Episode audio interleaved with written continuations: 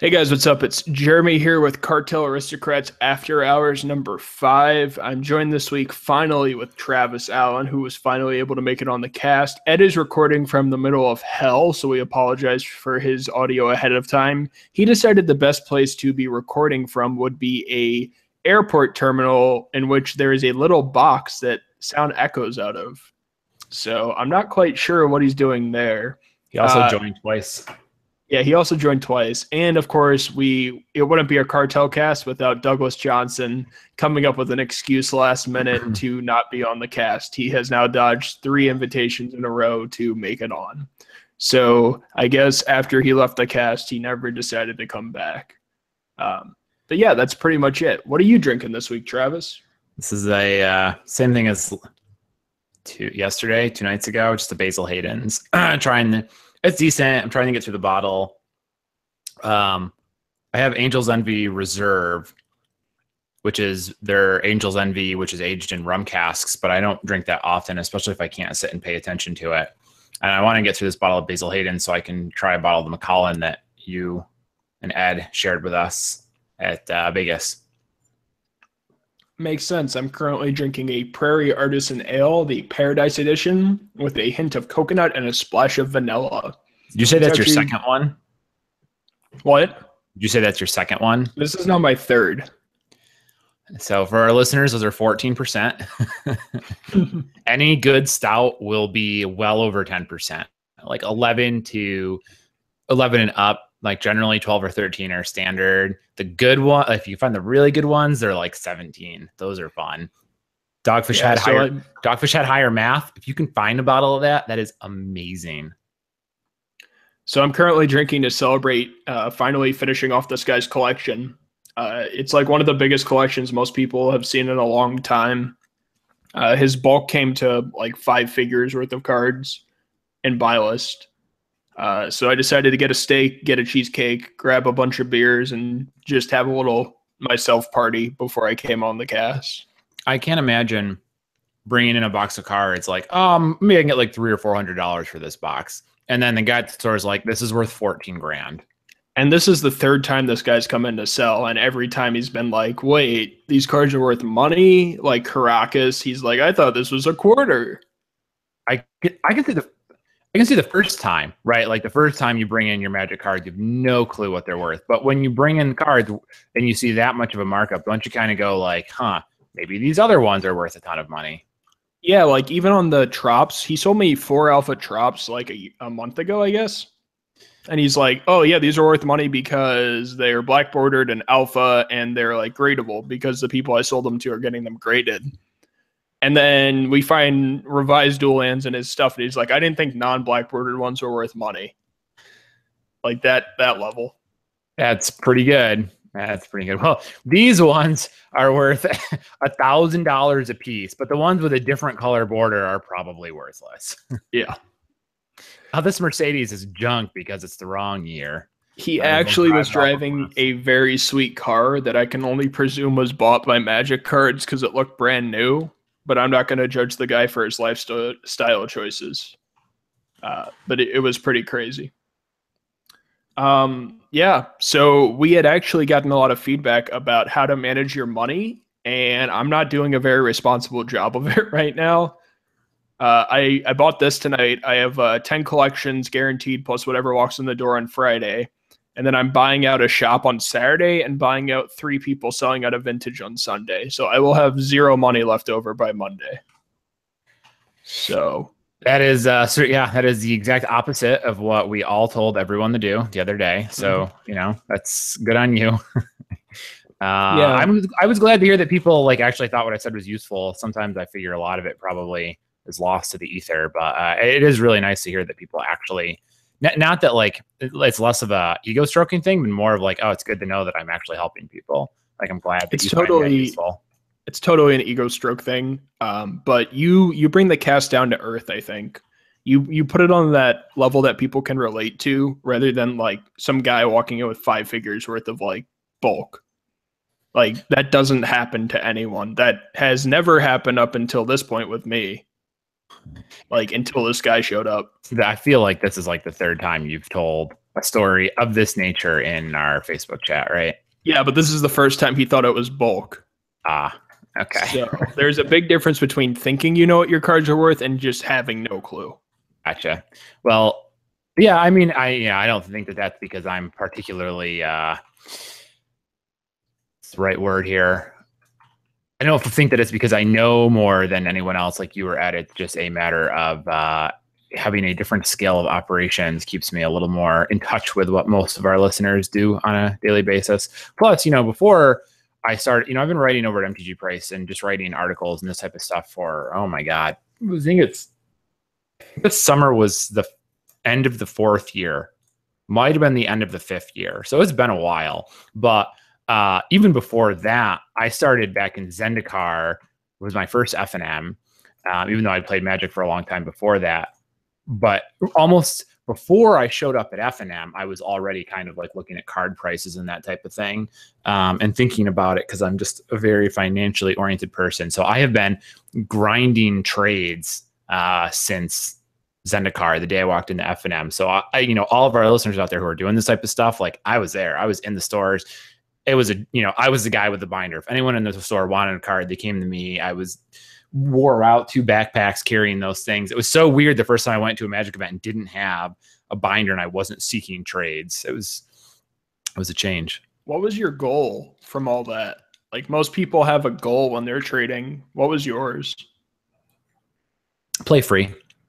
I mean, it was really what it was. It was just build, build a collection, play standard FNM for free, and maybe I guess at first it was not pay for my cards or pay as little as I could. And then I kind of was starting to turn the corner on that and was like, oh, legacy and extended look cool. So it'd be kind of cool to do that. And this was right around the time of the legacy boom um, a little before that. So, like, as I was thinking about getting into legacy, I had just gotten a real job a couple months ago. So finally had a little bit of thought I had money to burn. Important distinction. And uh, like, I was part of some private sale, private groups, and people were selling. When Tarmogoyf was two hundred dollars, I was able to find them for like one ten. So I was scooping up that, you know, spending a month's worth of rent on two or three cards every couple weeks. uh, and then that, and then I kind of like, oh, I'm going to just try and build a legacy deck. And then I'm going to try and build a modern deck. And then I'm going to try and build modern, just modern.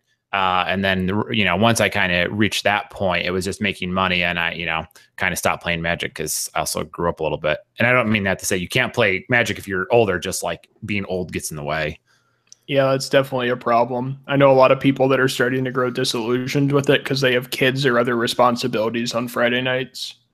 I don't even think it's disillusionment. I mean, it can be for some people, I'm sure it is, but it's more just like you got to make you you don't have the time for it anymore. And Magic's one of those things where you can show up and play once a week, right? And like that's fine. You you do that, you have a good time, and you're done. But it's hard to if you've ever been into Magic, like most of us have been at some point at least pretending to live a pro tour dream to just start showing up to FNM and putting zero effort into like thinking about your deck into building the deck and all that type of stuff like it's not fun anymore because you're not trying as hard as you used to be so it's just like I don't want to, even though I could spare the four or five hours for F and M each week, because I can't put any other thought or effort into it. It's not fun. So I'm just not even going to bother. I'm just going to do something else that will give me better returns on my time in terms of enjoyment. So, like, our group used to F and M every single Friday. For I think there was like a three year stretch where I did not miss an F and M, like, literally didn't miss one.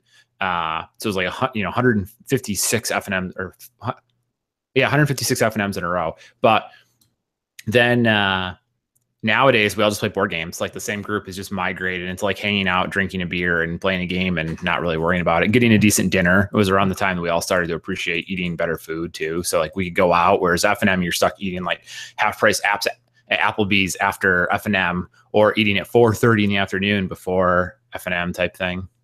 Was your shop not near a place with food or was it just you didn't want to leave the shop while f&m was going on because you were trading? None of them had reasonable. Well, so yes, I wanted to trade constantly, and none of them had really good food options at the time, and you, you're basically just too busy to actually go eat. What about you? I mean, yeah, like, I got. I mean, I got super lucky, man. Like, I don't. I got into Magic just getting lucky at a yard sale. Like my life is basically a story of humble brags, I guess you could say, and I'm super lucky for it. Um, casual shop. If you think Missouri's uh, a little rural, it's like a rural part of Missouri, like on the last highway out of town. And it was owned by this really big fat guy, like real big. Um, I'm glad but- that you included that. that was relevant to Well, the so there's a point. so he would he would sit there and he wouldn't move during the entire F&M. He would just sit in his chair and stare at his computer while we all played. And that was the level of support that we got. And everyone liked each other. We we uh it was all legacy players and or judges. So we would have legacy F&M. Everyone would lend each other decks. We'd all try it out. I actually brought this back at our the shop one of the shops I'm working with now where we have legacy F&M with a bunch of people that lend out decks to different people. It's been a ton of fun. And it's cool Um, if you can support it. Yeah, I lent out like four decks last week, and then someone else lent out another four decks, and then like on top of that, we had like nine more people show up. It's, so uh, it's dangerous. not really. So I lent out like burn, budget, death and taxes, storm to a player I trust, and then like a couple other people. But I don't lend decks out to players I don't know. That doesn't really happen. You you couldn't, right? I mean, you like you could, but it'd basically just be like handing them two or three thousand dollars and being like, "Please don't walk away with this wad of cash." So I lent someone a set of Force of Wills for our charity tournament, and they drove three hours out of town. And then they got home, opened up their deck, and realized that they uh, they had them. I forgot about them, and I get a phone call that night after working like 18 hour shift or something, and he's like crying because he, he's like thinks I'm gonna call the cops on him. Was he a I'm just like laying my what? Was he a kid or something? Yeah, He was like 19, Okay. so like right out of high school. Yeah, I mean, he's if like- you're just out of high school, that's like a, a load of cash to feel like you just walked away from. Yeah. So like I'm laying my head down on the pillow and I get a call. And he's like, Oh my god, Jeremy, have you called the cops? And I'm like, What are you talking about? And he's like, Oh, I stole four up. Force of Wills. And I'm like, Did you? I'm like, I didn't notice because we have a pretty deep stack of Force of Wills in the shop. Humble brag, I guess, but like they they sell easy they we buy them faster than we sell them, especially with the reprint. And so he was freaking out because that's like a full week's paycheck for him or something. And I didn't really care. Cause like at worst I'm out like 160 bucks on the buy list and I can write it off on my taxes on the end of the year. And like I don't know, but like he he posted this thing on one of the local magic groups about like how generous of a TO I was because I didn't call the cops on him. Because you know I was focused on this one kid I lent four solos to versus the 80 other people, and they're trying to do deals. Yeah. So that was Well, pretty fun. Yeah, I mean, you- it you know, examples like that uh, are are cute in a way, and you know, I feel like stuff like this also kind of reminds you, like maybe maybe well, I guess it depends on who you are, but it, it has a way of reminding you of what our level clientele is, like some of our listeners and cast type of thing. Like we just like, oh, I talked about Heart of uh, Heart of Kiran last week, so I, you know, like yeah, I casually bought like 25 play sets right? Which for a lot of people's like have never spent that much money on magic in their life and like we will spend that much and not even like mention it. Like it's just a blip on the radar. Uh but yeah a lot of people you know they, they don't toss that much money at it and if, honestly more power to them you know if you haven't developed that habit it's Stay better that you away. yeah It'll make us less money long term, but it is not healthy. You go from not wanting to spend more than ten dollars a card. I think all Magic players go through this. It's like, all right, ten dollars is my max, and it's like, well, this one's fifteen. And the next thing you know, you're like spending fifty dollars on a card, and you're not thinking about it down the road. yeah So, gotta Yeah, be careful. I mean, I remember wringing my hands over spending twenty dollars on a set of uh, doubling seasons, twenty dollars on a set of doubling seasons, because I was like, ah, this deck is really cool and I want to play it, and I guess I'll spend the money for it. It's it's worth it because it's going to be the best deck in my collection, type of thing. Yeah, I spent seven dollars on a Blightsteel Colossus right at like Star City St. Louis in 2012, I want to say. And I was like, I can never do this again. And then the next Star City St. Louis, I bought a Gaia's Cradle for thirty dollars, and I was like, oh my god, that's so much money for a piece of cardboard. And now Mhm. it's like, oh, a Russian foil Karn adds to cart, checks out, throws in cube. yeah, Like, I, it- It's crazy. yeah, and it's it's funny. It catches up to me even personally because like I don't really think much about the the the amount of money I'm putting in the specs because I know they're not mine. Like all of these are gonna are going to flip. Like I bought I like probably four hundred ish dollars worth of um uh Captain Sisay's because they were like eleven dollars, and I was like, oh yeah, I should buy those. And like I didn't really think I didn't think I mean I four hundred dollars in it nothing. Like in my personal life, I go you know something happens I'm like twenty dollars, come on. So but it's just it's an investment, and I know that I'm going to make it back. But it's funny because it also slips into my personal card buying decisions, just like you just mentioned, like full Russian car and a grand done. And meanwhile, I'm like thinking about having about building a cleric tribal deck. And uh, somebody, one of the our listeners, uh, the gentleman, wait, I can tell you his name because I'm sure he'll appreciate it. David Sharman messaged me and was like, "Hey, you should check out this cleric that like exiles all creatures at instant speed, all creatures, and then returns them to play at the end of turn." And I'm like, "Oh man, you do that, and then you put containment priests in the play, and you just exile all creatures for four mana, six mana, and two cards, which is kind of funny." Uh, and then I'm like, "Okay." I wonder what containment priest costs these days. So I go look at it and I'm like, ah, 10 bucks. It's dumb. And then I'm like, oh, wait, there's a masterpiece and invocation containment priests and they're 30 yeah i'll buy that and like it was like i complained about $10 for the cheap one and then i saw the invocation for $30 and like i didn't even hesitate i'm like i will take that i will buy one of these and i'm like i would have never just like so casually and quickly bought that card for my personal collection years ago I at least would have been like i can make do with a cheap like you know crummy copy but this this i will pay for have you ever looked at a card sitting on a stack and been like, why the hell did I pay like a million times multiplier for this? Like uh, Expedition Sol Ring that you're going to throw on a deck or something. And you're just like, you know, I could have bought one of these for a dollar and I spent like $150 on this. Why? Like that could have been like an investment. It could have been a trip. It could have been a nice meal out.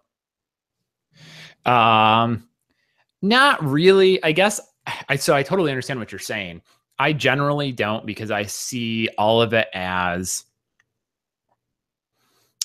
I guess, temporary. So, like, I have an an invention Sol Ring that came in a basically because I bought like I don't know like eight or nine of them back when they were still pretty cheap, and I was like, okay, I'm not selling all nine of these at once. I'll list like one on TCG Player, and the these are just going to sit here. So I'll put it in my deck so I can use it. But uh, you know, when I look through my my EDH stuff, I'm not like you know, oh man, I can't believe I spent this much this much on the card. It's like, okay, if this crosses a threshold, I'll sell it. It's fine. Like I don't expect to own it for my entire life.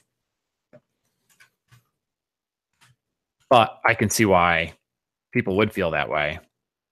Yeah, I, I just don't know. Like sometimes I'm like every time I've cubed, it's like, holy shit, this is worth it. I've got seven friends, we've got beers, we've got pizza, we've got chocolate, we're gonna have a great night. And then like when I can't cube, it's like, why did I buy these cards that I'm never going to be able to resell again?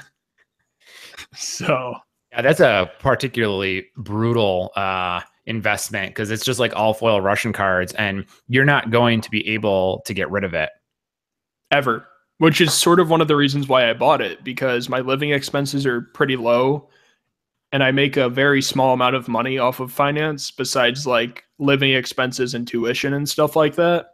So that extra money, because I'm very comfortable like outside of of uh, college, is just like yeah, I'll spend like my entire paycheck for the month on Russian foils and like not have to worry about next month, which is super lucky. Really comfortable outside of Magic. Do tell. I don't want to really get into it too much on the cast, but I was very lucky to grow up the way I did. Didn't you Which tell me sort of started that the whole point of this is to talk about things we can't talk about during normal casts? I just meant like specifics.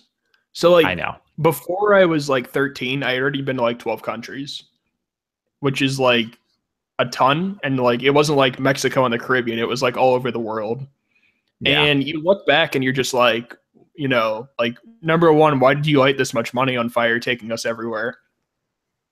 And number two, it's like these kids that I'm growing up with, it's like, hey, we're not going to have similar experiences because they'll be like, oh, Russia is full of like dancing bears on unicycles. And it's like, well, I've been to Russia. And it's not like that. And you're talking to like some high school kid about that. And he's like, what the hell are you talking about? Um, I don't know. It's interesting. I, I think the other thing is like when someone sells out of a collection, They're like, I get two thousand dollars, and then you think about like how much it costs to mortgage a house, how much it costs to buy a car, or like some of the things you've seen some of your wealthier friends spend money on, like Royal Osetra, for example, which is something I keep bringing up. How much is that, like- by the way? It's like $150 per little tin. I want to say it's 150 per ounce. I've never luckily bought it. My friend who collects caviar, even though it only lasts for like two to six weeks, let me have some when I went over there. So Yeah, I was gonna stuff like that. I didn't think you could really collect caviar. Mm-mm. There's a there's a lifetime on it. I want to say it's a, a month and a half if you like freeze it or something, but I'm not the caviar expert. Yeah. Or like neither. I don't know, like we went sailing a lot when I was younger, which is like not something people are used to, but it's cool to like have that experience where like you just sort of sail away from the coast for a week and you just like hang out and go fishing all week. It gives you a new perspective on life about what matters, I guess, well, which is sort of cool. I I suppose it's a a lovely experience to be able to have. I mean, basically everyone listening to this cast doesn't have that option. Right, and that's what I'm saying is this is like you wanted more background. That's the background. Is I was lucky enough to be exposed to all these ideas. I mean, you want to talk about something we could debate on the cast, uh, financial uh, education, teaching high schoolers how to invest, how to write a check, um, like not to take out these massive student loans by private companies versus like getting a Pell Grant by the government. Uh, there, it's it's insane how what I was taught doesn't transfer to the common populace as far as saving money, like understanding that that credit card that some representative offers you in college is not free money. You do have to pay that back at some point. You can't just keep swiping it until you hit your credit limit. Yeah, I was always kind of surprised at how people. I, I don't want to sound.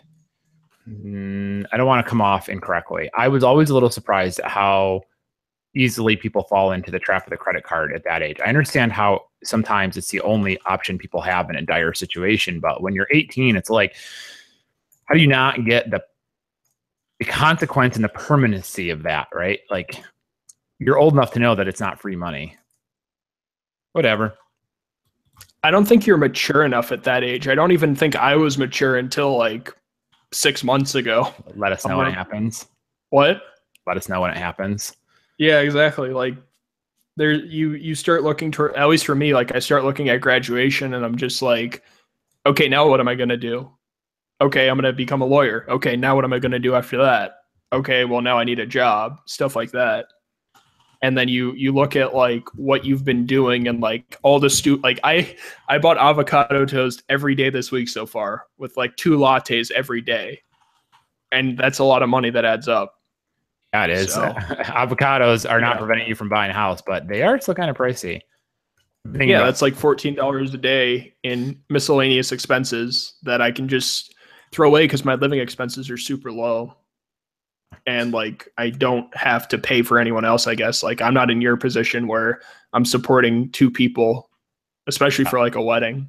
I'm not, not I'm not supporting two people, but yeah, some people are, and that's that's tough for sure. And you know, nobody should feel like we're giving them a hard time for it. You know, we all well, I'm giving you a hard time for it because I can, and because you should get a hard Yeah. time for it. But most of our listeners shouldn't feel bad. You know, I did not come from money at all, and I still don't.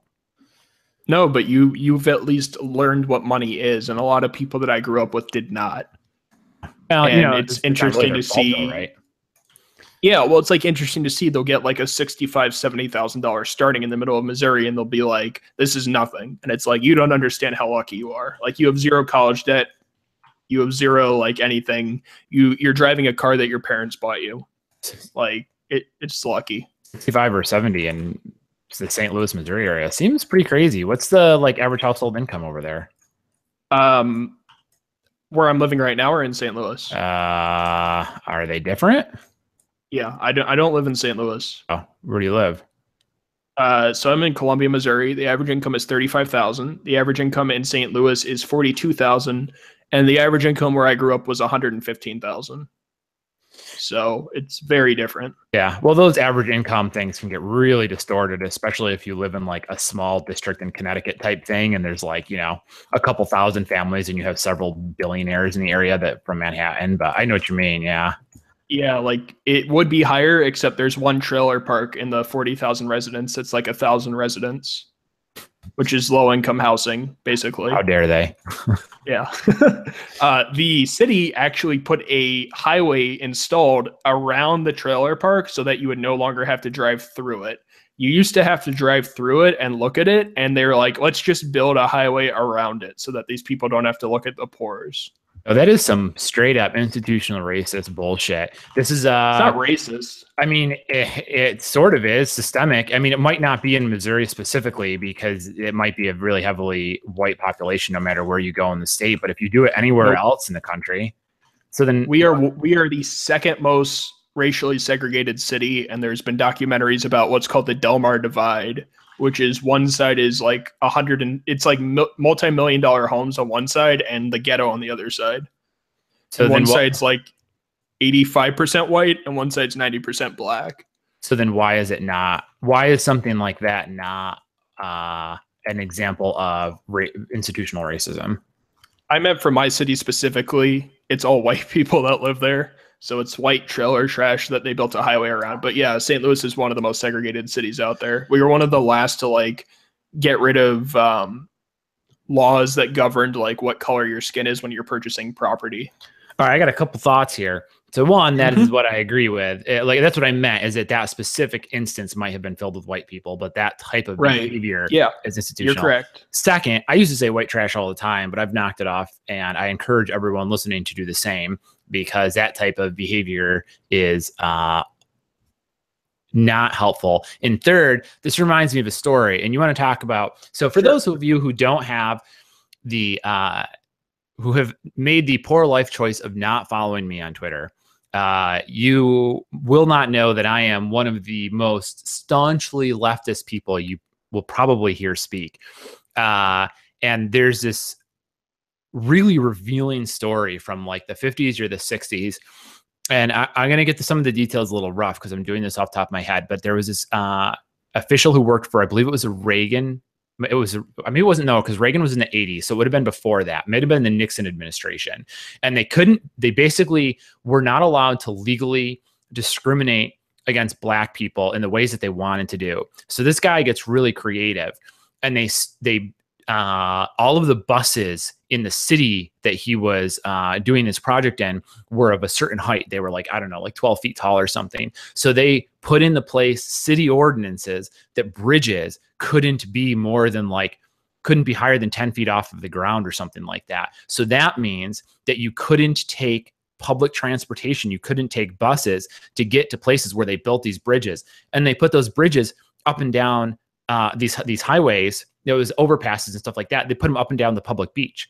So all of the people, all of the uh, poor black people who lived in this segregated area of town couldn't take public transportation to get to the beach. And they're like, this is how you keep keep black people out of areas without making it illegal for them to go there. And bridges take you know that is some institutional shit like you don't just replace a highway overpass that takes decades to repair and that's decades in which only the white people with cars can drive there and the black people can't take buses there and i mean that that type of stuff is so devious and that is all over the place it is insidious I think most of Twitter is super left. Like everyone that I follow that most people follow is very left.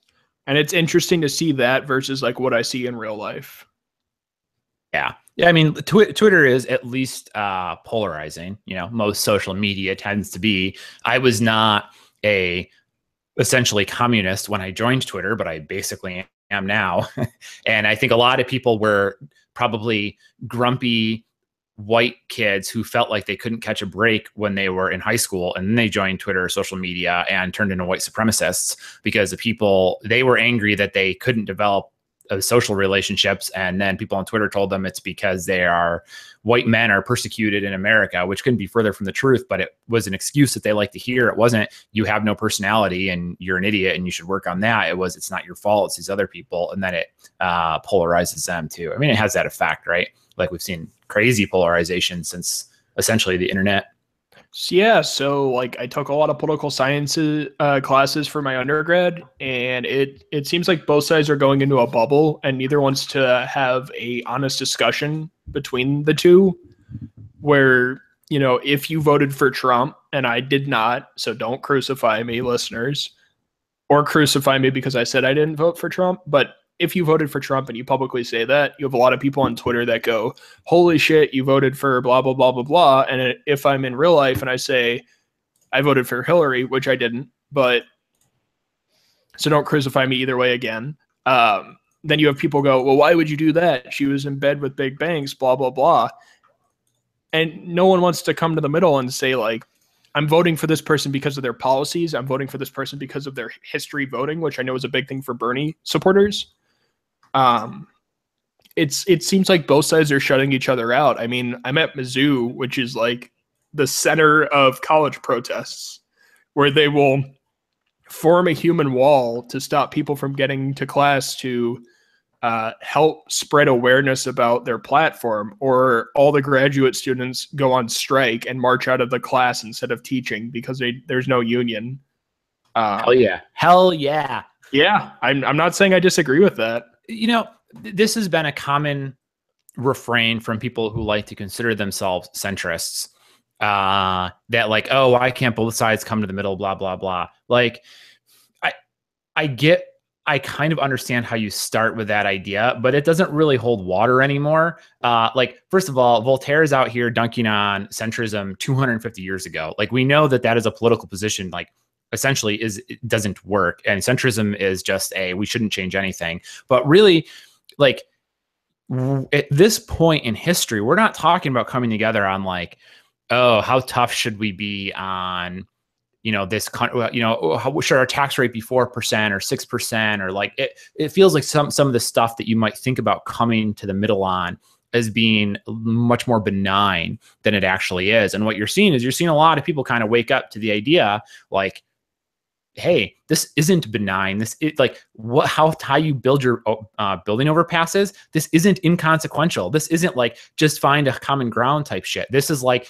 you damage racial relations in a city for half of a century when you do this type of crap. Like tax rates, people are like, tax rates are boring. They're not sexy. Yeah, but you know what they do? They really matter for a lot of people. And like, oh, flat flat tax rate is acceptable, and like that's that meets in the middle, and blah blah blah. It's like no, that heavily penalizes like minorities. So most of these items that you're that the, the refrain is let's find middle ground. It's like if you examine them, the middle ground is not morally justifiable. Like either the middle ground turns into either you have to realize that the programs and the policies are advocating uh, racism, sexism, homophobia, whichever one you want to pick, and you got to move to the left, or you realize that and you go, "Yep, those are what I want.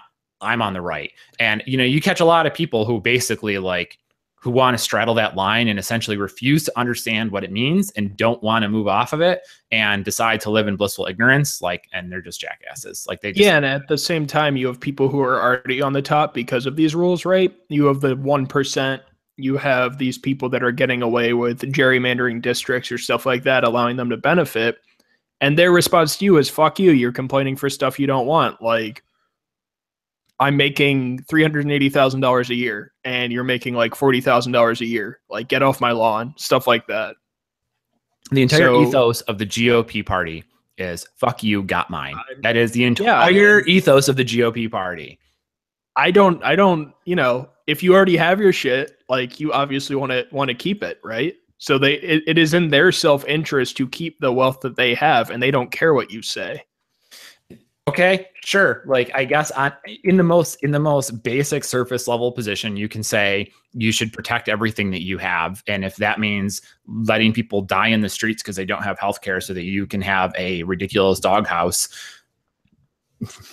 that that's a problem. It's like you extrapolate and it's like that's what it turns into. But yeah, you should also have to I'm go seeing. i mean you know if you're a human you should also be going to the level deeper and being like boy instead of having a billion dollars, I could probably deal with having 300 million and then making sure no, an entire making sure an entire state's worth of people are eating and having somewhere to sleep. No, because I network with these people and their their thought is, well, if the government wants me to only make 300 instead of a billion, well, maybe next year they'll want me to make 100 instead of 300. Stuff like so, that. So, yeah, like I, I, don't you care. have to look at it from their perspective as well which is what but with their perspective is I made a lot of money and I don't Yeah. care if other people die in the streets. I mean, Correct. that's what it boils down. Their reasoning for that is it's been this way for thousands of years. Why should it change? So that's another good one. We've always done it this way is the a very good reason to not do it that way any longer. Right. And I don't And I'm care not what you're talking you. about.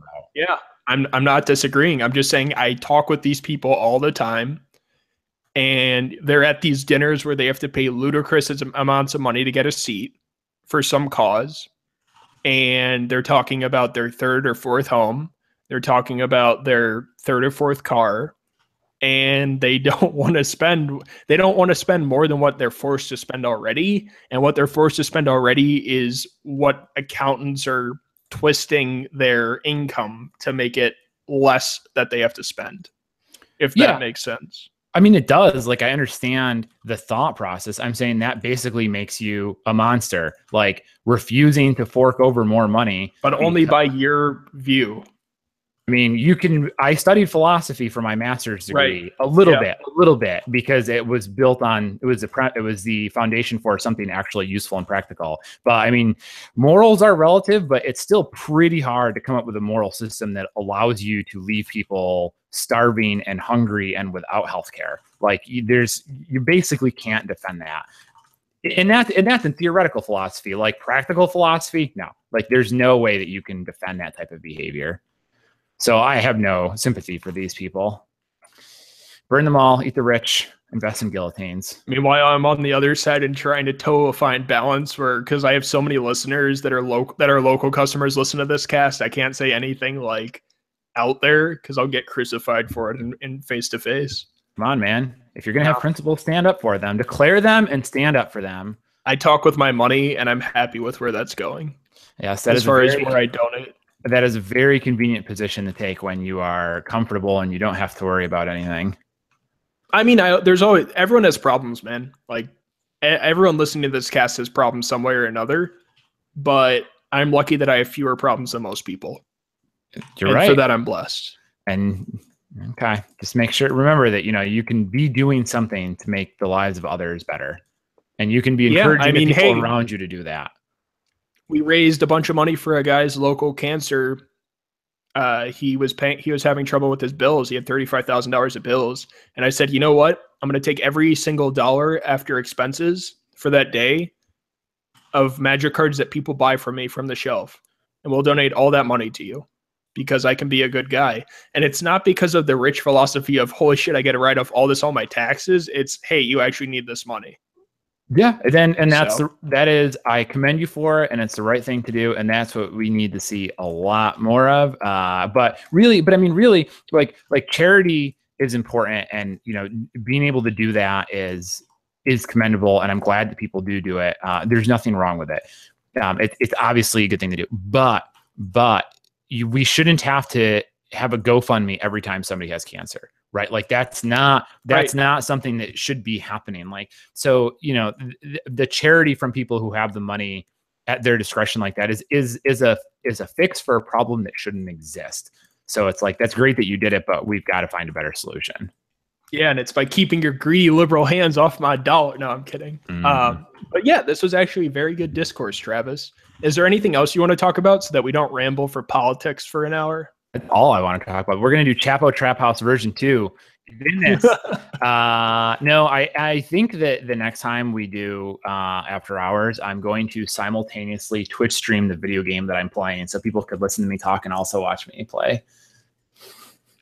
I'm sure all one of them will really appreciate it. By the way, uh, we're gonna we're gonna hook up some of the people listening to this live, um, just to give you guys an example for those that aren't listening live, uh, what people's reactions are. Uh, Ian says Travis is smart. He just plays dumb on fast finance. And someone al- also wants to know if we're talking about um, a certain uh, owner of a vintage magic shop, which I will not mention on this cast. Well, I so I guess I that's not directed at me. I guess. No, it rhymes with bang. That's uh, that's the best I can do there. Oh, I think I've heard you guys talk about him. I don't like. I, I, I you guys, you and Adam, you guys have a lot of information on like dealers and players and all that type of stuff. But for the most part, like I don't know who any of these people are, or only barely because you guys mentioned them. And like anyone listening, anyone listening shouldn't feel bad if they don't recognize the names because a lot of these guys are not like public names, and you'd only know them if you're doing vendor type stuff. Even if you're buying and selling on Twitter, it's easy to miss them because a lot Well, of them aren't even there. They want to keep a low profile on purpose. Right. So Yeah, I know. You can, I no, no, I understand that, and I know that there are guys out there who basically do what I do, but they do it. They keep their mouth shut and they do it hard, and they're probably making six figures a year. There's a couple of them. Uh, they're really doing it, but uh, yeah, they're more interested in just nine nose of the grindstone than than this. yeah. Meanwhile, I'm like, hey, this is exactly how much I paid for this guy's collection. Because it'll be on my taxes at the end of the year either way, which are also public information. Yeah. So it's whatever. Um, so yeah, if you're looking to get into MTG finance and hoping that a very large collection walks in the door, I have bad news for you. This is not how this game normally works. no, You're, you will be lucky to make minimum wage if you're doing it correctly, which is why I don't understand why Doug is doing this full time. Yeah, right. Like Doug is a really nice guy. I went to his wedding, but I don't get it. I mean, I guess he's just trying to do it to sort of in the interim while he cultivates his career at like TCG player, maybe, which I can kind of see. He uh he's had offers for things outside of um of Magic Finance already for like sales and stuff from people that play Magic. And he I think he just wants to do his own thing. The problem I think is that with Magic Finance for all these goddamn shops that keep wanting me to like drive out to them to like give them my honest opinion on their business models, like the people that were able to make it in this industry and grow a brand by themselves that supports themselves that like you can start a family on like Power Nine or something. Like Doug is 10 years too late for that, in my opinion. I think like every avenue of arbitrage, every avenue of dealer booths has already been explored. And Doug is just literally sticking his face in 100,000 magic cards of bulk a day and grinding that. And I don't know about you, but my priorities lie elsewhere. And if he's happy doing that, that's fine. But I don't know what you expect to accomplish besides getting paid less than what you could make in a normal job uh, doing that. Yeah, I mean, some people really value the like do your own thing, which I get. Like, I respect that. That's fine if that's what you want out of it. But I don't know. You you, you have to realize how much that's worth to you because you are sacrificing a lot to be able to do it. Yeah, I mean, we a lot of the Magic Finance guys that I see sacrifice their health. That's like the biggest thing because you're eating convention center food all the time, and you're you don't you're not sleeping enough, and you're you don't have like a normal diet. Like that's something that a lot of people are trying to work on now. Is like, holy shit, I gained like 50 pounds in a year just sitting on my ass buying Magic cards. So Yeah, that, that'll get you. That'll get you good. yeah, because like, why go exercise for an hour when you can just look at another one row? So That convention food is so bad. I mean, it's hard enough to eat really healthy when like you commute, like you just go to work and come home and you can make your own dinner and like you get out of the house and you keep a normal schedule, much less trying to do it on the road. Like I assume Ed isn't fat because he just doesn't eat. Um, yeah, I, I've seen Ed eat. Like, he's very self conscious about what he eats, and it's like the correct way to do things. As far as like, he will only eat this if he's there. So, like, he won't eat like chicken tenders unless he's at a specific place for chicken tenders, stuff like that. Yeah. But I mean, there's always something, right? Like if, if that's your only rule, there's always an option. Yeah. Not giving Ed a hard time, just thinking like if if that's your rule, like, oh, I'll only my so my fiance was like, I told my fiance I was giving up basically giving up desserts this year to lose weight for our wedding. And she's like, Well, you know, you can still have it when we have a special occasion like birthdays and stuff. I'm like, you've got five immediate family members. That's and you and like six other extended family members, you are up to like 12 birthday cakes in a year already, which is one a month. And that's just birthdays. That doesn't count like all the um, wedding anniversaries you guys celebrate, uh, first communions, n- new children, uh, all this type of stuff. Like, you know, if that's your if that's your rule, like I'll only do this on special occasions, it will either you will find special occasions, let me tell you. Yeah, it sounds like any way you slice it, you're going to run out of cake. Mm, I don't know. Like, there's a lot of things that are wrong with this world. Like, we haven't even gotten to environmental impacts, like the fact that there's islands that are going to literally be underwater in 10 years. So, Yeah. I'm just Sucks for laughing. Jim. I'm just laughing because I just realized you uh, just finished three 16% beers. I might, yeah, I've got Realizing like, that's directing the conversation at this point. yeah, I've got like a one sip left.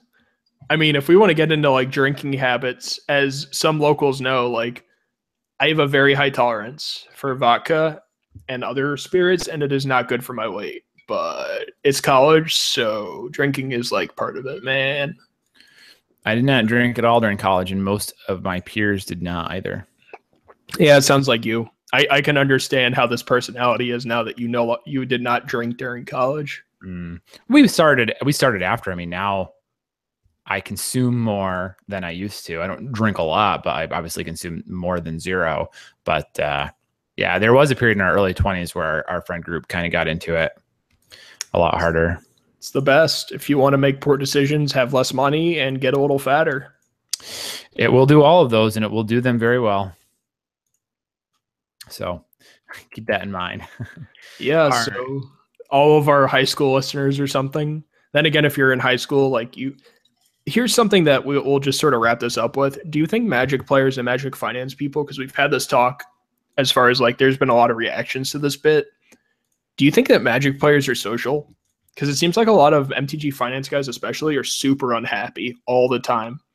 And this isn't directed at anybody. This is just directed at like what you see people tweeting, how you see how you see people manifest themselves in real life, and like how you see Magic players at tournaments. Are no one ever wants to like do anything besides Magic, and I think having a healthy balance if you're playing the game is having friends outside of Magic that you can like take a break from, if that makes sense. Because I know people whose only friend group is Magic, and that's all they ever do.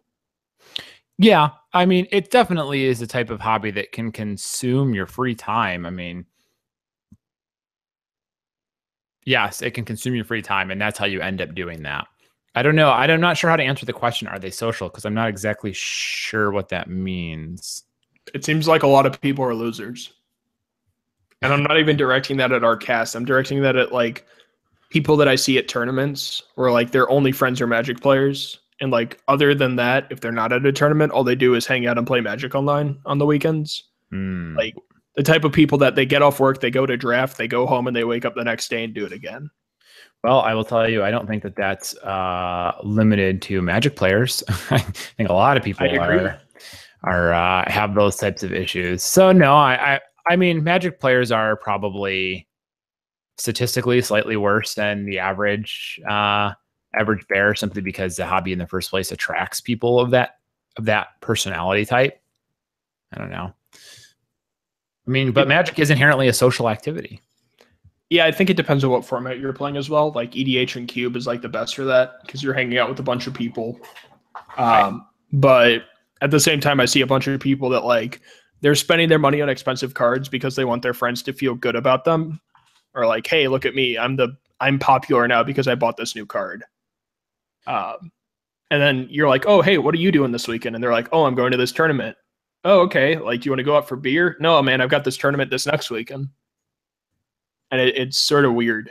Like I've gone fishing with, gone fishing, rafting, and sailing with different like people, and like the times that I go with Magic players that like can understand that yes, this is not about Magic. Let's not talk about deck ideas the entire weekend.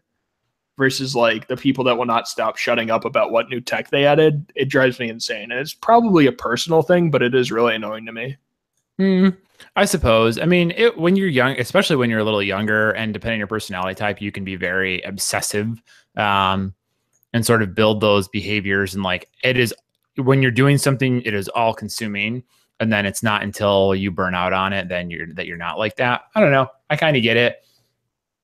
I think just different people have different tolerances for how much they engage in a particular activity in any given time. I try not to do that, but I am definitely an addictive personality. Cool. Well, I'll remember to bring Coke next time we meet up. You can bring Pepsi, and everyone will be happy. Yeah, I have uh, specifically stayed away from uh, drugs and World of Warcraft because it would be it would mix poorly with my personality type. Yeah, I was actually curious at the wedding if you were doing anything that I won't get into uh, too many specifics, too many specifics That would have been funny. um, on people that may have been under the influence at like Monday and Tuesday was a shit show. Like that's what I remember from Monday and Tuesday. Wednesday was pretty normal. Like I remember most of Thursday. Talking about Vegas And here. then- yeah, I was talking about this year's Vegas. Like Monday and Tuesday, everyone was just like, I have a week left in Vegas. I am going to go all out the first couple days and come back down. It was uh it was really interesting to see. Like one of the guys was like pounding on the table, screaming at the dealer because he was on so many different things. Like they had to like politely ask him to like start walking out, like stuff like that. I don't know, man. Is that somebody I know? Uh, I'm not gonna say his name. Uh, you do not No, know that somebody- guy. Okay, I was say you don't say his name on cast. Obviously, just do I know the person? Okay. Yeah, Uh, some people know how to enjoy Vegas, I guess. I mean, if you're going to go and enjoy, like, really, if you think about like the nat the the natural extension of EV, right, is getting the most value for eh, for whatever it is that you're doing. If you are out to party and have a good time and have it and have it be wild, if you aren't getting thrown out, then you're not maximizing how wild you are, right? Like you need to be at that limit, ideally, is one way to think about it. So really, the guys getting thrown out are the ones doing it right. yeah, I guess so. If that's what you're planning on doing. Um, anything else you want to cover? Nope, not at all. Well, guys, thanks for listening to After Hours number five, where we learned how much of a leftist shill Travis is. At the same time, I am a ignorant Trump voter who uh, needs to learn his lessons on supporting common man. If you guys have any feedback, we did get a lot of good feedback on the last one with JR. If you haven't listened to it, it takes you down a very dark hole. Warning. Jr. is uh Jr. is a good guy with uh he's one of those people I like Jr. He's definitely one of those people that I feel like later on in life you'd be like, I knew this guy. Yeah. um, but thanks for coming on, Travis. I hope everyone enjoyed our banter, even if it was a little politically charged. If people are tired of politics, I'm sorry. You're gonna have to deal with it. That's part of life. Um, where can people find you? I'm on Twitter at Wizard Bumpin, B U M P I N. And if you don't know where the rest of my content is at this point, oh well. And uh, you will be able next time I will stream PUBG while we play, while we talk. Well, apparently the live stream really enjoyed this conversation. So thanks again, guys, for tuning in. You can always catch us live on Cartel Aristocrats on YouTube. You can find the rest of our feeds on Twitter, on Facebook, on Gathering Magic for our sponsored casts, as well as SoundCloud and iTunes. Um, you can find me on Twitter at Missouri MTG. Uh, I will also be giving away um, some poor people because we need to redistribute the wealth apparently and i can't have them near me if they've got all these fancy ideas of socialism in their head and whatnot uh, Socialism is the one true choice for America. Bernie would have won. thank you yeah well that's a whole nother one that we could get into uh, but we won't because i don't know man like you could be anything you want unless you're hillary because you can't be president but other than that we'll see Thanks for listening to After Hours number five. We really appreciate it. And as always, have a good week. Drink a little less, work out a little more, have a good time, and make a little money. Later.